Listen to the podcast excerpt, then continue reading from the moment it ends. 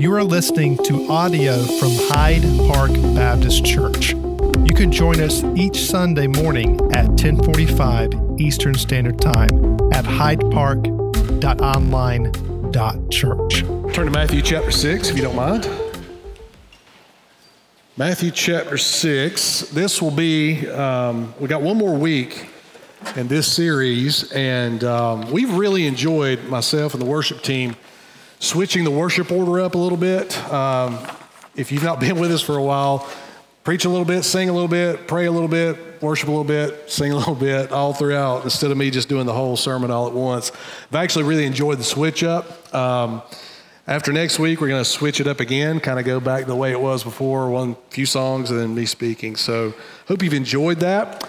Uh, all those you are watching online, those who are here today, if you're a guest, uh, we're glad that you're here. We have a new way to connect with you. It's on the screen behind me. If you're a first-time guest today, uh, or maybe you've been a guest with us a few times, but we haven't made a connection with you, if you could just take out your cell phone and type in that number, eight four five seven six, and then text to that number, H P Guest.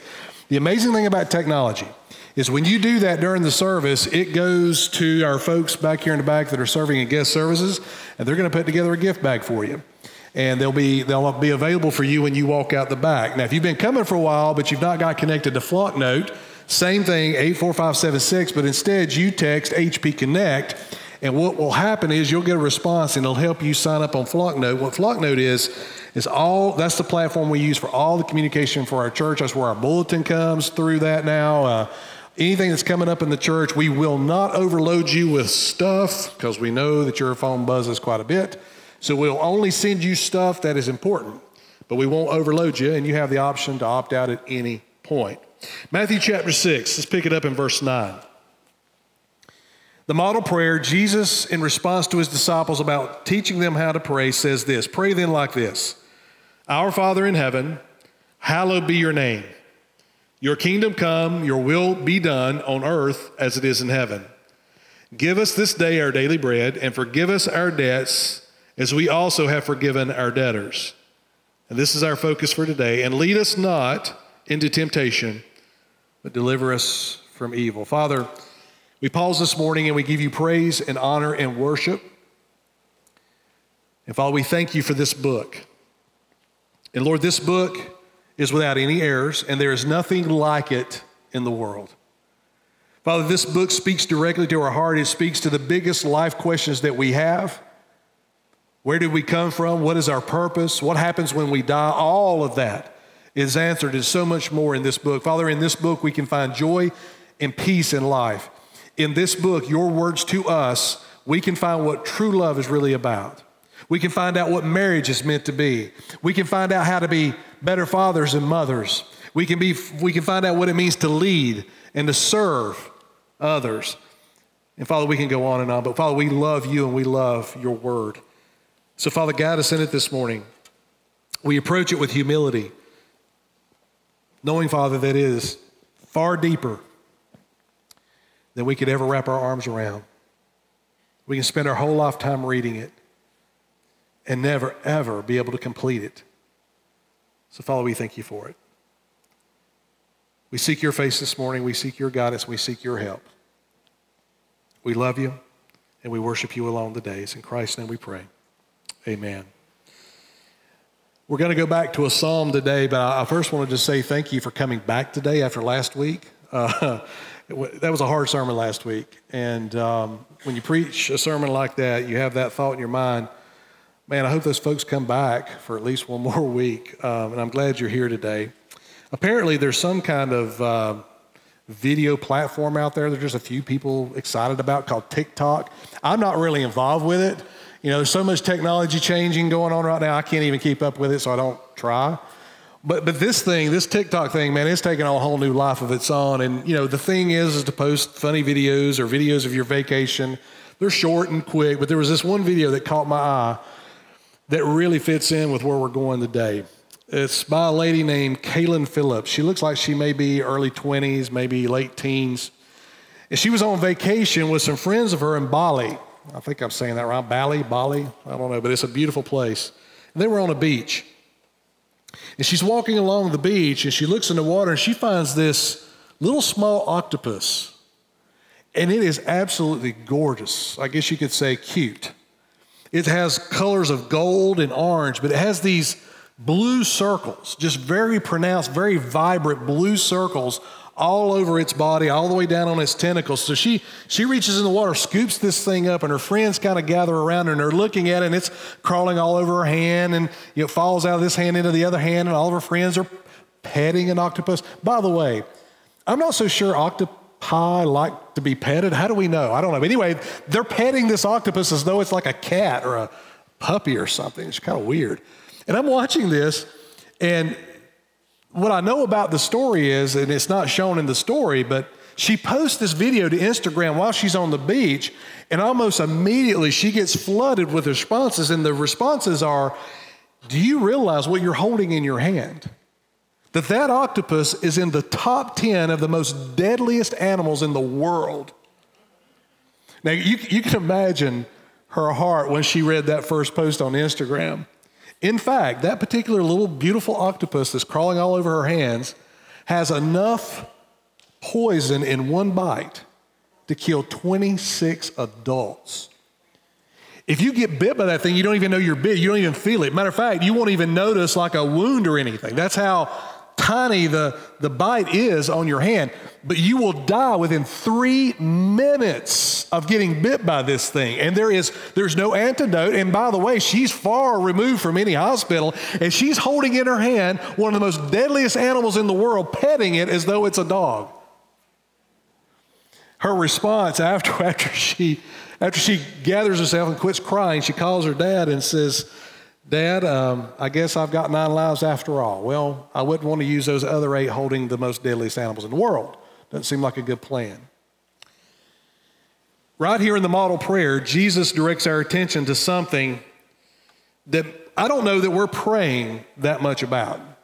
And I don't know that it even crosses our mind to be praying about what Jesus encourages us to pray about in this model prayer. Remember, the model prayer gives us, a again, a model to follow, that, that in our prayer we should be worshiping, we should surrender ourselves to God's will to be done on earth as it is in heaven, that we're praying and seeking God's provision daily in our lives, even for the most simplest of things, that we are seeking God's forgiveness and His grace and His mercy.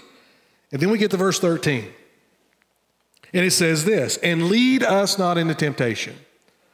Well, if we're praying this to God, if we're praying this to our Father, then what does it mean to pray to God that He would not lead us into temptation? That, that should cause us a little bit of a pause right there. Well, first of all, the understanding of this text in this model prayer is not that, that God would ever lead us or tempt us with sin. We read in James chapter one, verse thirteen, James says there very clearly, with precision, that, that God can never, ever tempt someone to sin. That's not who He is. As a matter of fact, if He were to do that, it would violate who He is, His very character, His the very attributes, attributes of who He is. And not only that, but, but Jesus says that we're to be holy like God is holy.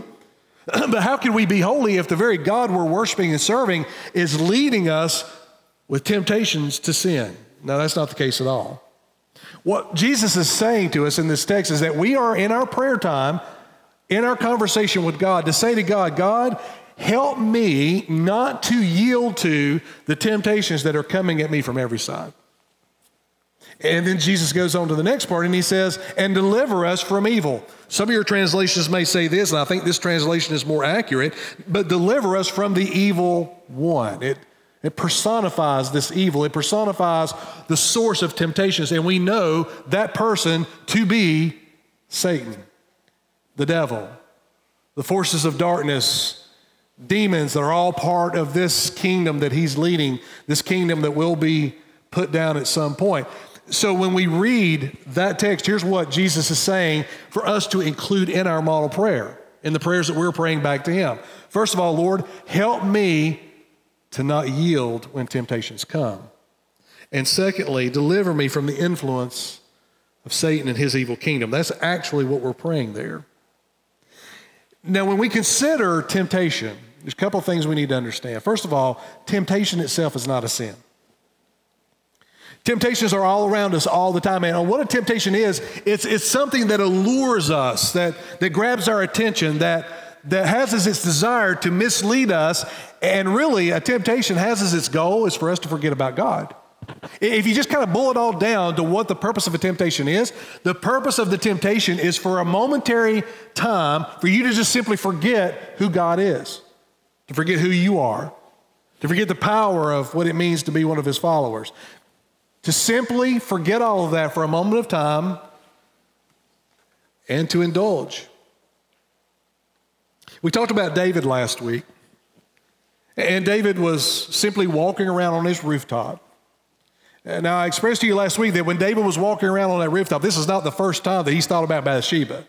But this seems to be the moment where everything kind of culminates in that opportunity for a temptation to present itself. David is walking around on the rooftop, and he looks over at Bathsheba on another rooftop, and she's taking a bath, and his eyes linger a little too long. His heart begins to kind of consider what would it be like to have her. And from that heart, from that look to his heart, to the choices that he makes, he puts into motion this plan to have Bathsheba as his own, which then leads to him lying repeatedly to cover it up, and then putting her husband on the front lines of the military battle, having the military pull back just long enough for him to get killed in that battle. So what started with a simple look at temptation has led to absolute destruction of his household. Remember, I told you that twelve months passed from the time that he committed all of that sin and disobedience to the time that Nathan confronts him, and, and twelve months has nothing in comparison to what the rest of his life was going to look like. Nothing was ever the same. His household was an absolute train wreck from that point forward. But because David is a man, and all human beings, man and female, male and female alike, we all are confronted with temptation. That was not the only temptation that David had to deal with. As a matter of fact, every day of your life, there's going to be temptations. Turn to Psalm one forty-one. This is a really interesting psalm because what we find here is David praying to God. And apparently, he's dealing with some temptations. Now, I don't know if this psalm was written after the Bathsheba incident or before. I tend to think it was after. And what we're going to see in this psalm is not only David struggling with some things. What you're going to find is the practical things that David is struggling with, the very same things that you and I struggle with, with temptation. We're going to find right here in this psalm. But also in this psalm, we're going to find some very practical advice in what Paul or what David is praying to God and asking God to do in his life on the, in response to these temptations. So let's pick it up in verse one in Psalm one forty-one. He says, "O Lord, I call upon you, hasten to me, give ear to my voice when I call you. Let my prayer be counted as incense before you, and the lifting up of my hands as the evening sacrifice." So often with David's Psalms, there's seventy-three of them, that, that David starts out with praise and worship, which fits in perfectly with the model prayer that Jesus is teaching us. That we honor his name, that we honor who he is, and in that moment when we honor God for who he is, we remember who we are, we remember how he's seated in power and authority and sovereignty, we realize how weak and even insignificant that we are, and what that does is it prepares for what we're going to ask and what we're going to talk about to God in prayer. But notice how often in so many other of David's Psalms, David is dealing with real serious matters. Saul's trying to kill him. David's on the run. His life is at stake. So many of those Psalms are tied up that, or it may be that, that David has just been delivered and he's worshiping and honoring God for all that God has done in his life. But this Psalm, it's going to seem rather simplistic because what David does at the beginning is he says to God, "God, I know who you are and I'm here to worship you. And Lord, I want you to hear my prayer. And Lord, I want you to see my heart for what it really is. And I'm going to lift my hands and worship and praise." It sounds like David is getting ready to go into a really difficult situation that he's dealing with. But notice what he says next. Verse three. He says, "Set a guard, O Lord, over my mouth, and keep watch over the door of my lips." That almost seems out of place, but it's really not. How many of us sitting in this room would love for God to put a guard on our lips? I didn't ask you to raise your hand, but you can. It's all good. Maybe in our context, it would sound better like this. Lord, set a guard at my keyboard. Or, Lord, set a guard with my phone. You know where I'm getting here. Not just the words of our mouth, but the things we're saying to other people through a keyboard. David says, and what beautiful imagery here. David being a military man, he says, set a guard at my mouth. And, and in, in, in the Psalms, David's Psalms, all the Psalms really, we have something called parallelism. And what you have in verse three is David saying the same thing twice, but in that second verse, that second part of verse three, he's expanding on it. He says, God set a guard in my heart, or set a guard in my mouth. But then he says, keep a watch over the door of my lips, because there's some things that's about to spill out of my mouth that if I don't have a guard, I'm going to say the wrong thing. David? Here, here's David, who's a, who's a musician, who's written seventy-three Psalms, who is a man after God's own heart, who, who the New Testament constantly looks back to. And what is David praying for in his prayer to God? Of all the things he can be praying for, he's saying, God, help me with my mouth. That's pretty simplistic, isn't it? But you and I both know how easily our mouth gets us into trouble. You and I both know that the words of our mouth can be so destructive. There's a lie that's been passed around for years. And please don't perpetuate this lie. Don't be the one who shares this lie, but this is a lie. Sticks and stones may break my bones, but words will never hurt me. That is a lie. Can we all agree that's a lie? You've all been hurt by words, haven't you? I have. You have. Maybe you've been the one that was doing the hurting. David here, I don't know what's going on in David's life. I don't know exactly where this is said in David's lifetime, but this is what I know. David is on his knees before God with his hands lifted high, and he's begging God to do what? Guard my mouth. The king of Israel has a problem with, with saying the wrong thing. I don't know if he's saying things out of anger. I don't know if he's saying things out of gossip. I don't know what he's doing. I just know this. I know the potential for gossip. I know the potential for hurtful words. I know the potential for hate to flow out of my mouth and yours. And maybe we need to join David in the prayer so that when we're praying this model prayer, Lord, deliver us from the evil one. Lord, help me not to yield to sin and temptation. Maybe that starts with how we're using our mouths. There has been a many of a church and a many of a ministry and a many of a pastor and a many of church leader sidelined simply by words. David says, set a guard on my mouth. I think that's something we need to be praying. Look at verse four. So David says, Lord, guard my mouth, but he also says, Lord, protect my heart. Look at this. Do not let my heart incline to any evil, to busy myself with wicked deeds and company of men, company with men who work iniquity, and let me not eat of their delicacies. That phrase, incline the heart. If you've put your faith in Jesus and you've come from death unto life and you've been made new and you've experienced the rebirth, your heart was inclined, turned towards God. The very moment you were born again, you were given, well, you were a new you, new creation. And that heart that you have in that new birth is a heart that is passionate, desiring to follow Jesus in all matters of your life. Do we do it all the time? No. Why is that? Because temptations show up in our life. And what those temptations do is incline our heart towards something else. As I said at the very beginning, the whole point of a temptation is to get you to forget who you are and who Christ is, to incline the heart. He says here, don't let my heart incline towards evil. Father, don't let my heart be about anything else other than you. Don't let my heart be consumed with some other power. Now, as you probably already know, he is not talking about the heart beating in your chest. I mean, the word heart is used over and over and over again. Very few times is it talking about your physical heart. What it's talking about is the real you. If the Bible describes the real you, your personality, that place where you make decisions, that place in you, not your flesh, but the real you, that part that's going to live forever, The Bible talks about that as your heart. And, and what David's talking about, what the New Testament talks about over and over again, is that we can give our heart to something that is not God. We can give our heart to something less than. And that our choices in our life and the way we live is dictated by that thing rather than the God who created us. So when David says, don't let my heart be inclined or given to something else, something less than,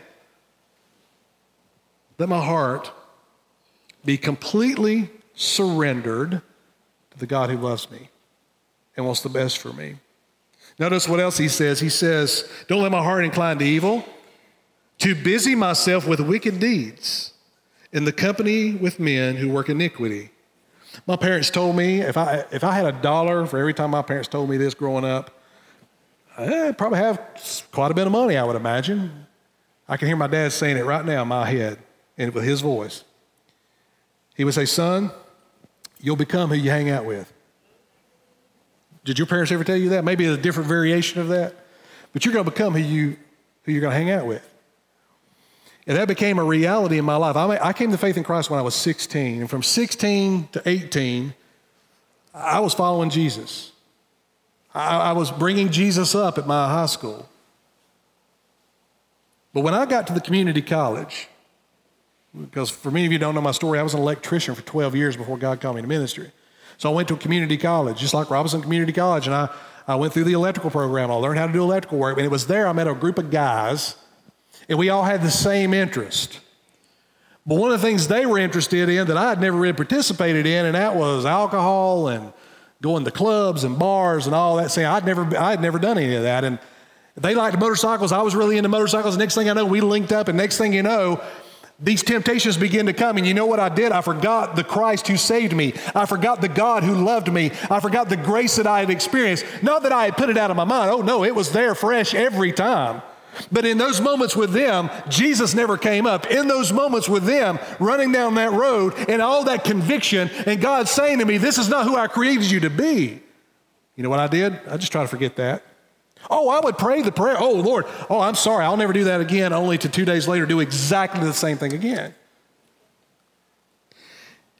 David says here, this is the king of Israel, and he says to God in his prayers, God, protect me from who I'm hanging out with. I don't want to be with the company of men who work iniquity.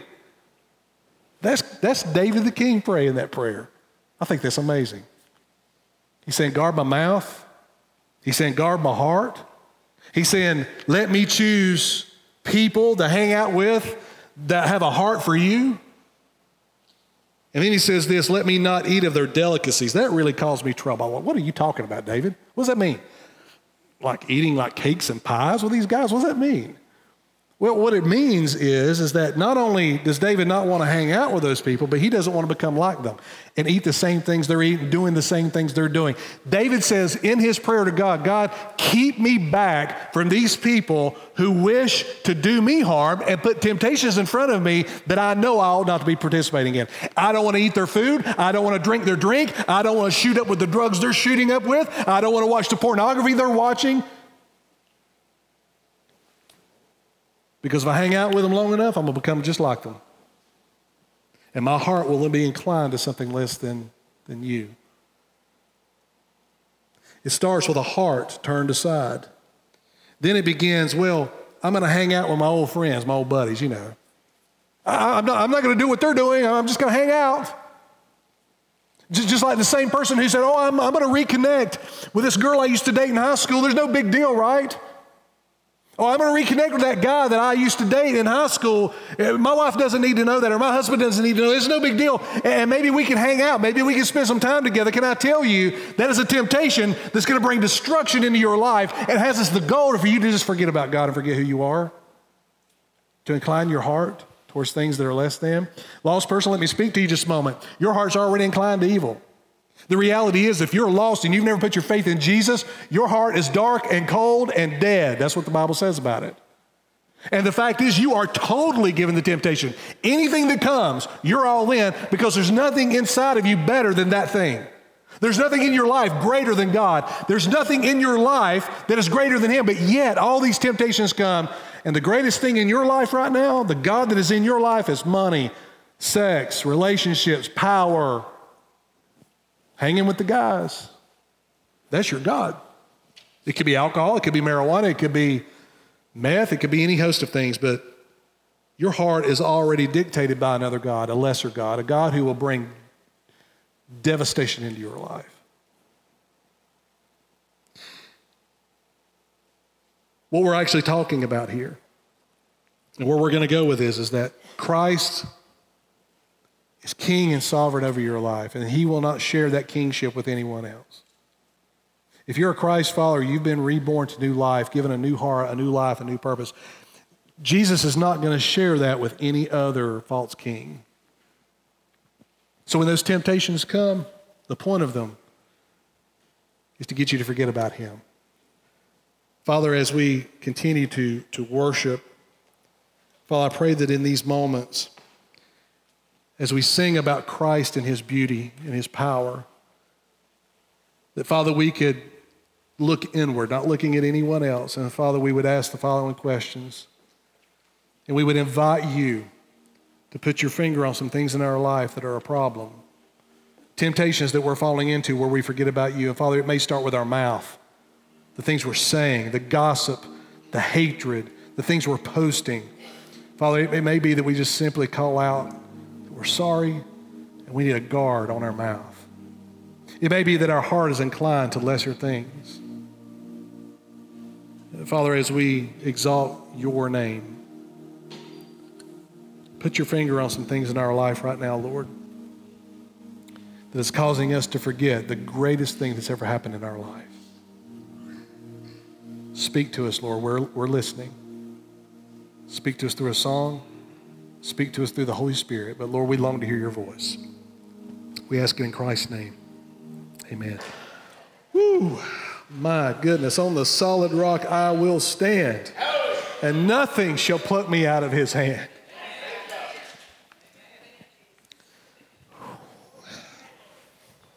Give him praise in this house. Yeah, you don't have to, you don't have to stop. Give him praise. Mm. What's the Lord set you free from? Go ahead. What's the Lord set you free from this morning? What has he given you victory over? There's some people here that need to hear you shout. There's some people here this morning that are lost, and they don't know the power of salvation the way you do. They don't know the addictions that some folks sitting in this room have been set free from. They don't know the healings that you've experienced. Give him a shout of praise in this place today. Don't hold back on that. Don't be embarrassed to give him praise. Mm. He says, David says, he says, verse five, let a righteous man strike me. It is his kindness. Let him rebuke me. It is oil for my head. Let him not refuse it. What in the world is David saying here in verse five? Sounds rather insane, doesn't it? David says in his prayer to God, he says, bring somebody into my life who will hold me accountable and tell me what I don't want to hear. He's saying, bring someone into my life to rebuke me. And he says, when that rebuke comes, it'll be like oil for my head. The idea being that when a sheep would injure itself, they would, they would pour this oil on that sheep for anointing, for healing. You know what David is asking for? He's asking for someone who loves him to step into his life and say, David, you're wrong. David, you're going down the wrong path. David, you're not loving God the way you once did.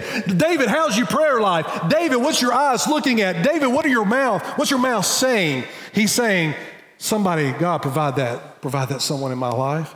We don't often pray that, if at all. You know why we don't? Because we believe we've got this. We believe we've got it. And we, and we don't want to be vulnerable enough in front of a brother or a sister in Christ to say, I'm getting this wrong and I need help. You are sitting here today and you're trying to do it yourself. You know deep down you can't. It may be that needle you're sticking in your arm. It may be that you can't get by a day without putting that thing in there and getting that shot. It may be that bottle of alcohol. It may be that joint. It may be that pornography. It could be any host of things. But let me tell you very clearly and precisely, you don't have this. It has you. Those marital problems, you're trying to put on a facade for everyone that everything's okay. But what you desperately need is someone to step into your life who loves you and says, there is help in Christ, and I'm here to walk with you. David says, I need somebody in my life. I can't tell you how many times I've sat in that office up here, or that old office over there, or at a coffee shop somewhere where someone's sitting across from me from the table, and their life is absolutely on a path of destruction. I have sat across the table from people who've lost every bit of their teeth because of drug abuse. I have sat across the table from people who are destroying their marriage and destroying their kids and destroying everything that they love, only to look me in the eye when I offer them help and try to speak the truth to them, only to have them look at me and go, I got this. Is that what you're saying this morning? I got this? Let me tell you, you don't have it. You don't. Until you get to that place where you're calling out to God saying, God, bring somebody in my life, anybody, anybody who can help me with this, anybody. I, it doesn't matter what they know. It doesn't matter what they, what they think about my marriage. It doesn't matter what they think about my life. I need help, and I'm willing to take it from anybody who's willing to love me and help me navigate out of this mess. And any Christ follower who's following Jesus is going to help you, not hurt you. Be very careful who you ask into this relationship, because there are people out there who are following Jesus from legalism.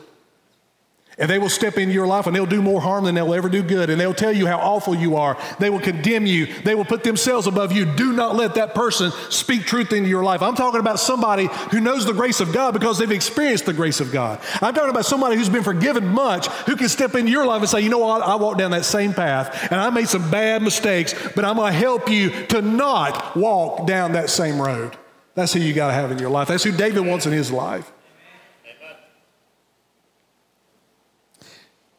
But folks, we got to be vulnerable long enough to say, I don't have this. I don't have it. It's bigger than me. And I've tried it. I've thrown everything I've got at it. I need someone that can step into my life and ask me the hard questions out of love and out of grace. David says he's going to embrace accountability. Then look at verses six and seven. Let's look at this together. When their judges are thrown over the cliff, and then when they hear, then they shall hear my words. Get that. When their judges are thrown over the cliff, then they shall hear my words. How many times has someone give you the warning and you just pressed on anyway? And then it all blows up.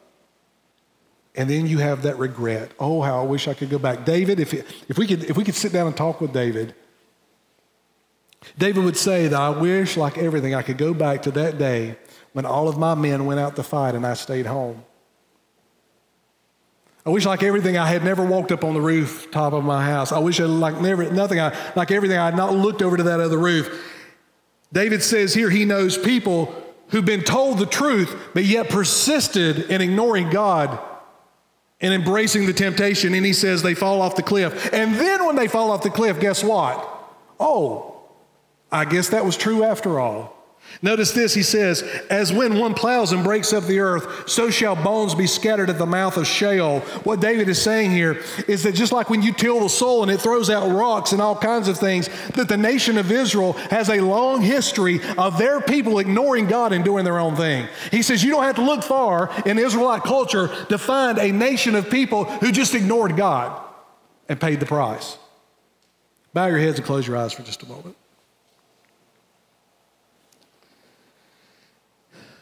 You have people in your life, and maybe this person is you, not someone else. And whether it be someone else or yourself, there is a temptation that keeps coming along, and every time it comes along, you fall right back into it. And you've prayed, and you've asked God to forgive you, and only to find two days, two months, two years later, you're right back in the same place. And with each time, you feel more awful than the time you did before. Maybe that's you or someone in your life. The word instructs us to be still and know that he is God, to be still and listen. So if it's you, if it's you, the Lord wants to do something in your heart this morning. If it's someone else whom you see is going down a road where the bridge is out, I want you to pray for them right now. I want you to intercede for them right now. I want you to pray that that person, wherever they are, whatever they're engaging in, would finally, once and for all, surrender their life to Christ.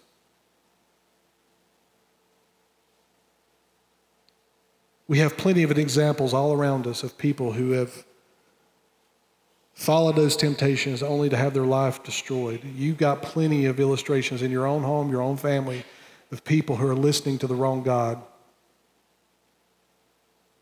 Don't let that be you. Father in heaven, we pause in this moment, and you are in this place. The reason you're in this place is because you live in me and every believer that's in this room. So our heart's desire this morning is to yield completely and totally to you. And Father, we want to lift up all those names and all those faces that are walking, even running down a path of destruction. And Father, it seems as though they won't listen to anyone. It seems as though that they've been told over and over again that this is going to destroy their life, but yet there's no change. Father, right now, collectively, as your people, we lift them up to you in prayer. We, we ask that you would intervene. We ask, Father, that you would convict. We ask, Lord, that you would draw them back to yourself, either for salvation or repentance. Father, we pray that, that even now they would feel the weight of the choices they're making. And, Father, they wouldn't feel helpless, but that they, they would know that you love them. And, Lord, life was never meant to be like this. Father, if it's the people who are sitting in this room, that temptation is completely having its power over them. We just sung about the power of Christ. Do we really believe that Jesus is enough? Father, set the captives free. Don't allow the folks in this room or the people that they're lifting up, don't allow their lives to be destroyed by temptations. We ask it in Christ's name. Amen. Look at verse eight. David says, "But my eyes are toward you, O God. In you I seek refuge. Leave me not defenseless." I told you at the very beginning that temptation has this goal for you to forget who God is and forget who you are. David says, Lord, not only let my heart be inclined, turn towards you, but help me to keep my eyes on you. You see, whatever we focus our life on is what oftentimes has power over our lives. Whatever we focus our attention to, whatever we give our time and our talents and our treasure to, that's what becomes the God in our life. And, and David says, I don't want any other God in my life. I don't want my eyes on anything else because everything else is less than you. Everything else. Everything else can never provide the refuge that I seek. You see that word refuge? It's a place of safety. It's a place of peace. It's like the idea that you run into a kingdom and, and the gate closes behind you and you're on the backside of the walls and finally you can rest, you can relax because now you find your refuge. David is saying that there's only one place to find refuge and you will never find it in drugs, alcohol, and sexuality and relationships and all the stuff that includes in temptations. You will never find it there. You will forget God. You will pursue that only to get on the backside of it and know that yet again it has failed you because it always will because it's less than the one who created you. David says, keep my eyes toward you, O God, and only in you can I find refuge, and only in you can I find defense, and only in you can I find safety, and only in you can I find what my soul desires most. Don't spend your life participating, seeking after things that are less than God, that can never bring satisfaction to you, only to find yourself on a deathbed, days from now, years from now, regretting everything you've done. It's all been a waste. David says, help me to keep my eyes on you. God has been faithful to you. He's going to continue to be faithful to you. So why would you look anywhere else? Let's stand and let's sing this incredibly beautiful song about God's faithfulness, and let's think about why in the world would anything take his place in our life?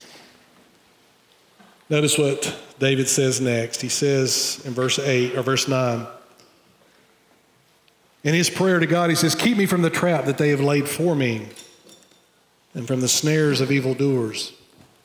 Let the wicked fall into their own nets while I pass safely by. David recognizes that these temptations are nothing more than traps. As a military-minded man, he knew what it meant to be entrapped, how his enemies would set traps for his military. He knew what that was about. So what he does is he says, God, I know that the temptations that are going to cause me to forget about you and enjoy sin for a season, I know they're nothing more than a trap. And those traps cause incredible damage to my life, to my testimony, to my family. So he says, keep me from the trap that they've laid for me and from the snares of evildoers. Let the wicked fall in their own nets while I pass safely by. David says to the Lord, Lord, I see the traps. I know what they are. Help me to navigate around them. Lord, give me a pathway around those temptations. Give me a back door. Give me an escape. Give me a pattern or a path to follow that keeps me from stepping into these traps. When I was, um, when my kids were young, and I'd have to go to to Walmart to get oil and filters to change oil in the cars. And I'd, I'd have one of them with me, and they're really small, and you know, you'd have them in the shopping cart. My my singular goal, well, there's a couple of goals at that time, and one of them still today. If I go to Walmart, I have one single goal. That's to get in and out, in there and out of there as quick as I possibly can. That's my goal. But when I had, the kids were small, two, three, I had another goal. And that is to get them into that store and out of that store without going down that long candy aisle or that toy aisle. And that's that's a success for me, because I, I, I knew if I went down that aisle, I was going to be in there for another hour. There could be tantrums that turn up. There could be, well, you know, I want that and I want it now, like toddlers like to do. And if I can avoid all that and take them through, you know, like cloth and tires, I'll do it. No problem. I'll find that back entrance to get in there and get out of there. And the whole point of that is for them to not be tempted. David says, give me a pathway that doesn't take me by these traps. Give me a pathway that helps me to focus on you and not on that. Lord, help me to forsake the people I'm hanging around with and walk with you. The interesting thing is, is that Paul said exactly the same thing to the church at Corinth. Turn over to First Corinthians chapter ten. He says exactly the same thing. Isn't it amazing how beautifully Scripture fits together here? We don't have a bunch of separated books talking about a lot of different things. They're all fitting together perfectly, just as God intended it to. So we've gone from the model prayer where Jesus says part of our prayer time should be, Lord, lead us away from temptation. Deliver us from the evil one. David says, guard my mouth, guard my heart, guard, keep me away from the people who's going to lead me to forget about you, and give me a pathway to where I can stay away and run away from these temptations. First Corinthians chapter ten, pick it up at verse eleven. So Paul writes, he says, now these things happened to them as an example, but they were written down for our instruction, on whom the end of the ages has come. Well, what things is he talking about? If you back up into the chapter, here's what you're going to find. Paul goes back into Israelite history, and he points out some particular times in their history where they absolutely were given to temptation. They ran towards it. They forgot about God, and it caused all kinds of pain and turmoil in the nation of Israel. And not only that, but they continued to run towards these temptations over and over again. Some of it was sexual immorality. Some of it was idolatry. Some of it was just, we want to be in control. We want to be in power. We don't want to surrender to a God in the heavens. We want to, we want to do our own thing.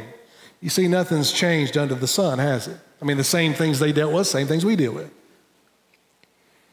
And what Paul tells us about is how that God overthrew them, judged them, that, that God brought some pain into their life.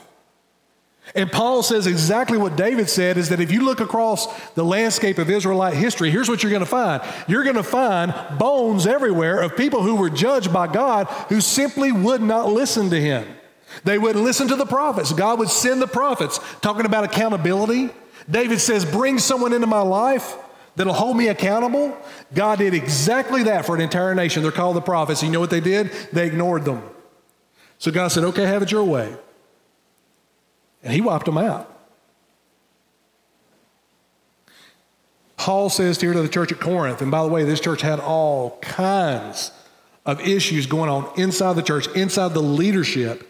And he says to them, now these things that happened in Israel, they become an example to us. And Paul says they were written down in the Old Testament for our instruction, that we would pay attention to what happened there, that God warned them, they, dis- they, they ignored it, and then God brought pain and judgment into their life. Now listen to what he says, verse twelve. He says, therefore, in other words, with this in mind, let anyone who thinks that he stands take heed lest he fall. Let me, let me put that in local vernacular. You think you got it? You don't. You think you've got your addictions and your your your temptation, you think you've got them under control. Oh, you, you think you have the power within you to control that alcohol addiction or that other addiction. You think you've got it. Paul says you don't have it. And the longer you think you've got it, the more in danger and in peril you are because you don't. You justify it. Oh, it's no big deal. Oh, you're good for a while, good for a few months, maybe even a couple years. Boy, that thing shows back up. And you're sitting there at night with that laptop open. Everybody's gone to bed. Nobody's watching. A little click here and a click there. Next thing you know, you're looking at things you should never be looking at.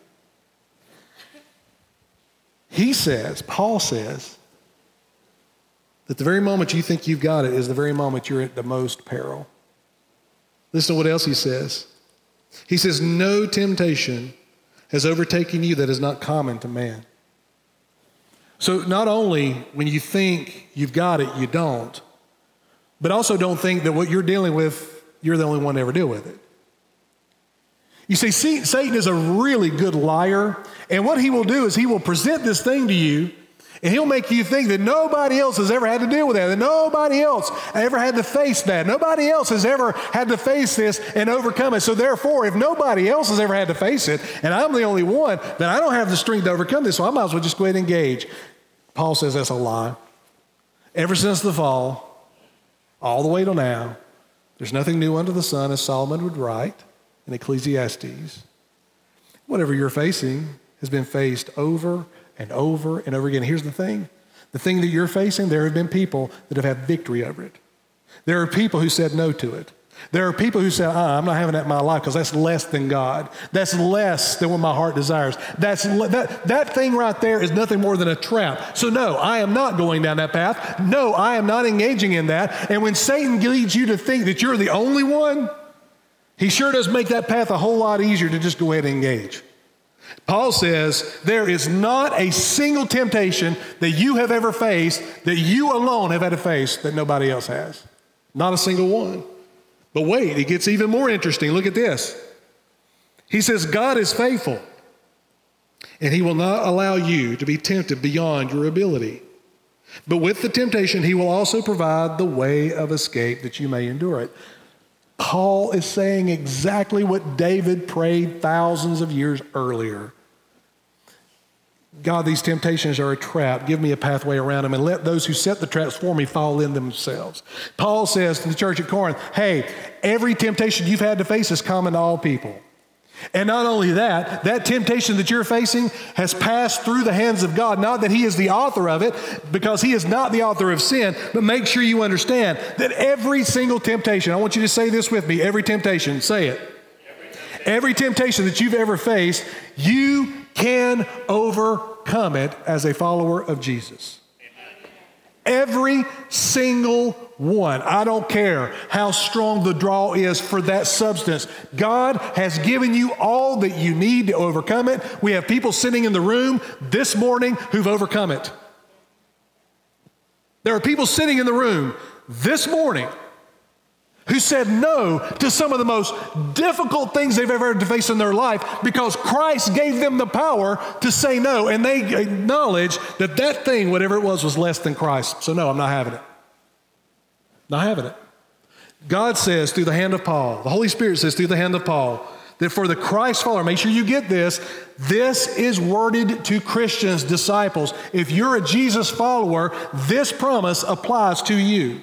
If you are lost in your sins, this does not apply to you because you are dead in darkness. You are totally and completely vulnerable to every temptation that comes. You have no power to withstand it other than your own willpower, which is very weak. But for the Christ follower, get the Holy Spirit living in you. Look at this. He says there's a way of escape. The question is, are you going to look for the way of escape? So if, if we have the power to say no, then why is it we're not saying no? Why is it that when the temptation comes, we keep falling back into the same trap? I'll tell you why. It's because you see the temptation is better than what Christ has to offer. I mean, let's just get down to what, what we're really talking about here.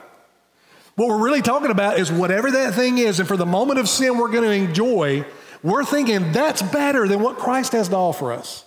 So we forget about him, and we run towards the temptation. But what Paul is saying is there's a way of escape. You know what the way of escape is? I heard this story. I actually read about it. It was a mom that went to a zoo, pretty big zoo, had a brand new lion exhibit. And they just rebuilt this whole lion exhibit where you could go in and you could walk over this bridge and you could walk out on these platforms and look off into the actual dens where the lions were.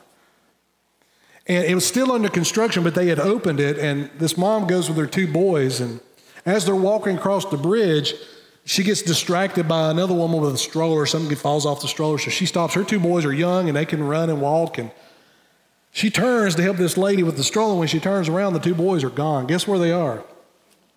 They have slipped through one of the construction fences, little opening about that wide, and they have went into the lion's den.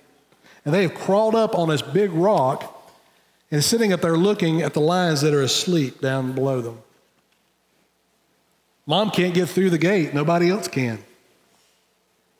And mom gets up there, and she's absolutely freaking out, as you can imagine. Here's two, but the boys are happy. They're fine. Look, mom, we got a great view of the lions. No idea of how much danger they're in. So mom goes up to the fence, and she, th- she pauses for them because the first instinct is for her to scream at those boys and yell at those boys and just come at them hard. But something in her, a moment of clarity, she says, I got to handle this the right way, or I could scare them and they fall in, or they could run away from me rather than running towards, or they could be overcome with fear, and that causes more of a problem than we've got now. So you know what mom does? Stroke of genius. Mom gets down on one knees, one knee outside that little gate that she can't get through, and she speaks to them, well, hey, boys, hey, boys, hey, mom's got a big hug for you.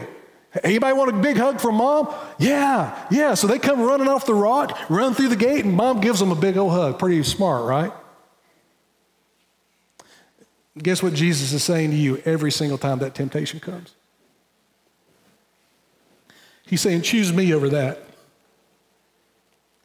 I have done, I have given you life. I've given you freedom. I've given you love and grace like you've never known.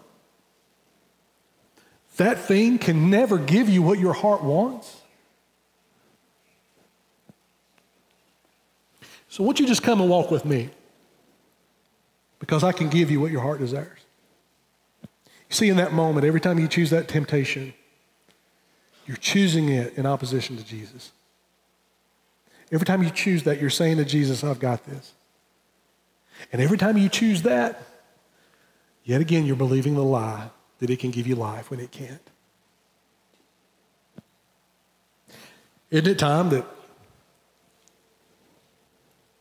we run the path that leads us back to his arms? He's greater than all that's tempting you. And you know that that thing has brought nothing but pain in your life. Isn't it time to just walk away from that once and for all? Father in heaven, I thank you for the clarity of your word. I thank you, Father, that your Bible, your word is a, is a unified whole. And it speaks to the deepest, deepest areas of our life. And Father, there are people hurting in this building today simply because of the choices they're making. They're choosing to hide it rather than seek help. Trying to save face, trying to look a certain way, when on the inside their life is crumbling. There are people here today that before they walked in this place, they'd already chose to participate in some temptation. There are people here today, their hearts are inclined to something less than you. And Father, now is the time to act on your word, to respond, to reach out to you, to reach out to a sister or a brother in Christ. But Father, if we think we've got this, then we're setting ourselves up for a road of hurt and pain. Father, I pray that you'd silence the lies of the evil one, and that we would no longer yield our hearts to the temptations that are in front of us even right now. We ask it in Christ's name. Amen. Thank you for tuning in to this week's sermon. For more information about Hyde Park Baptist Church, please check out our website, hyde park dot church, or on social media on Facebook and Instagram at Hyde Park Baptist.